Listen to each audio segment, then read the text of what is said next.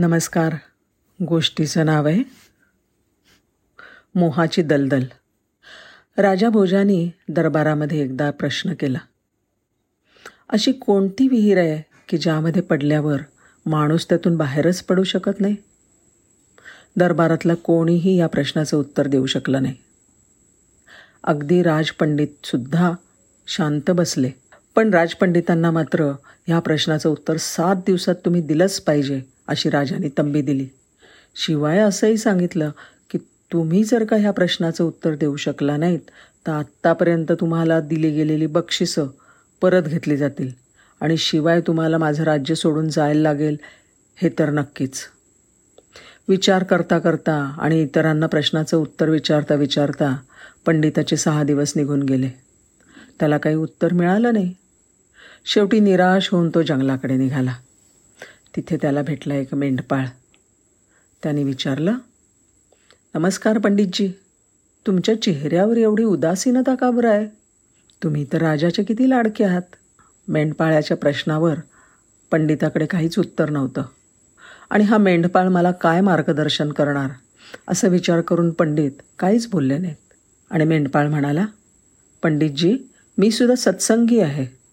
एखाद वेळेस तुमच्या प्रश्नाचं उत्तर माझ्याकडे असूही शकेल. सांगा ना तुमची अडचण काय आहे. शेवटी राजपंडितांनी राजाचा तो प्रश्न विहिरीचा त्याला सांगितला. आणि हेही सांगितलं अशी कोणची दलदल आहे ज्यातून बाहेर पडता येत नाही? ह्या प्रश्नाचं उत्तर उद्यापर्यंत मिळालं नाही. तर राजा मला राज्याबाहेर हाकलून देणार आहे. मेंढपाळ म्हणाला पंडितजी माझ्याकडे एक परीस आहे. त्याच्यापासून तुम्हाला भरपूर सोनं करता येईल. मी तो परीस तुम्हाला द्यायला तयार आहे.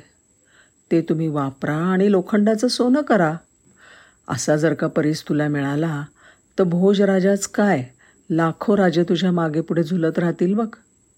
पण एक आहे परीस प्राप्त करून घेण्यासाठी तुला माझं शिष्य व्हावं लागेल. आता ह्या दोन पैशाच्या मेंढपाळाचा मी शिष्य व्हायचं मी शिष्य व्हायचं का? असा अहंकार राजपंडितामध्ये सगळ्यात पहिल्यांदा जागृत झाला. पण त्या परिसाच्या स्वार्थापोटी त्यांनी शिष्य होण्याचं मान्य केलं. मेंढपाळ म्हणाला हे बघा समोरच्या मेंढ्या आहेत ना त्यातल्या एका मेंढीचं दूध मी काढीन. ते दूध तुम्ही प्या मगच तुम्हाला माझं शिष्य बनता येईल. राजपुरोहित म्हणले छे छे भलतंच काय सांगतोस? मी फक्त गाईचं दूध पितो. मेंढीचं दूध प्यायलो तर बुद्धिभ्रष्ट होईल ना? नाही पिणार मी दूध. जा मग मी नाही परीस देणार. पंडित म्हणाले ठीक आहे मी दूध प्यायला तयार आहे. पुढे काय करायचं सांग. मेंढपाळ म्हणाला भांड्यातलं दूध आधी मी पिईन आणि मग ते उष्ट दूध त्याला प्यावं लागेल. राजपंडित म्हणाले अरे काहीतरी भीड बाळक तू मला तुझं उष्ट दूध प्यायला देणार तर मग जा. ठीक आहे ठीक आहे. आत्ताच्या वेळ मी तुझं उष्ट दूध प्यायला तयार आहे. मेंढपाळ म्हणला नाही चालणार आता. ती गोष्ट गेली मागे. आता पुढे. तुम्हाला तो समोर सांगाडा पडलेला दिसतोय? त्याची ती कवटी आहे ना त्या कवटीमध्ये मी मेंढीचं दूध काढेन. सगळ्यात पहिल्यांदी मी ते पिईन आणि मग कवटीमधनं उष्ट दूध तुला प्यावं लागेल. अरे छे छे छे छे काय सांगतोस तू मला? आयुष्यामध्ये मी कधी मांसाहार केला नाही आणि कवटीतून दूध पिऊ? तुझ्या जिभेला काही हाड तरी आहे का रे? राहिलं तर मग. नाही मिळणार परीस तुम्हाला. राजाच्या प्रश्नाला तुम्ही तोंड द्या. समस्येतून मार्ग शोधा. राज्य सोडून निघून जा आणि व्हा गरीब. राजपंडितांनी खूप विचार केला आणि म्हणाले हे कृत्य खरं म्हणजे खूपच अवघड आहे. पण पण काय करू? आहे मी तयार. हे उत्तर ऐकल्यावर मेंढपाळ मोठ्यांदी हसला आणि म्हणला पंडितजी ह्या माणसाच्या कवटीतून मी उष्टावलेलं दूध प्यायची तुम्हाला बिलकुल गरज नाही. पण तुम्ही दिलेल्या उत्तरातून राजाच्या प्रश्नाचं उत्तर मिळालं का तुम्हाला?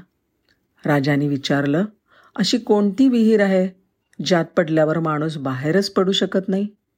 अहो हीच तर ती विहीर आहे लोभ मोहा तृष्णेची ज्याच्यामध्ये माणूस सतत घसरतच राहतो.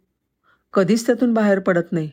तुम्ही जसे परीस मिळवण्यासाठी लोभाच्या या विहिरीच्या दलदलीमध्ये सापडलात आणि आपला धर्मसुद्धा विसरलात अगदी तसंच. राजपुरोहिताला आपली चूक चांगलीच उमजली आणि राजाच्या प्रश्नाचं उत्तरही गवसलं. धन्यवाद.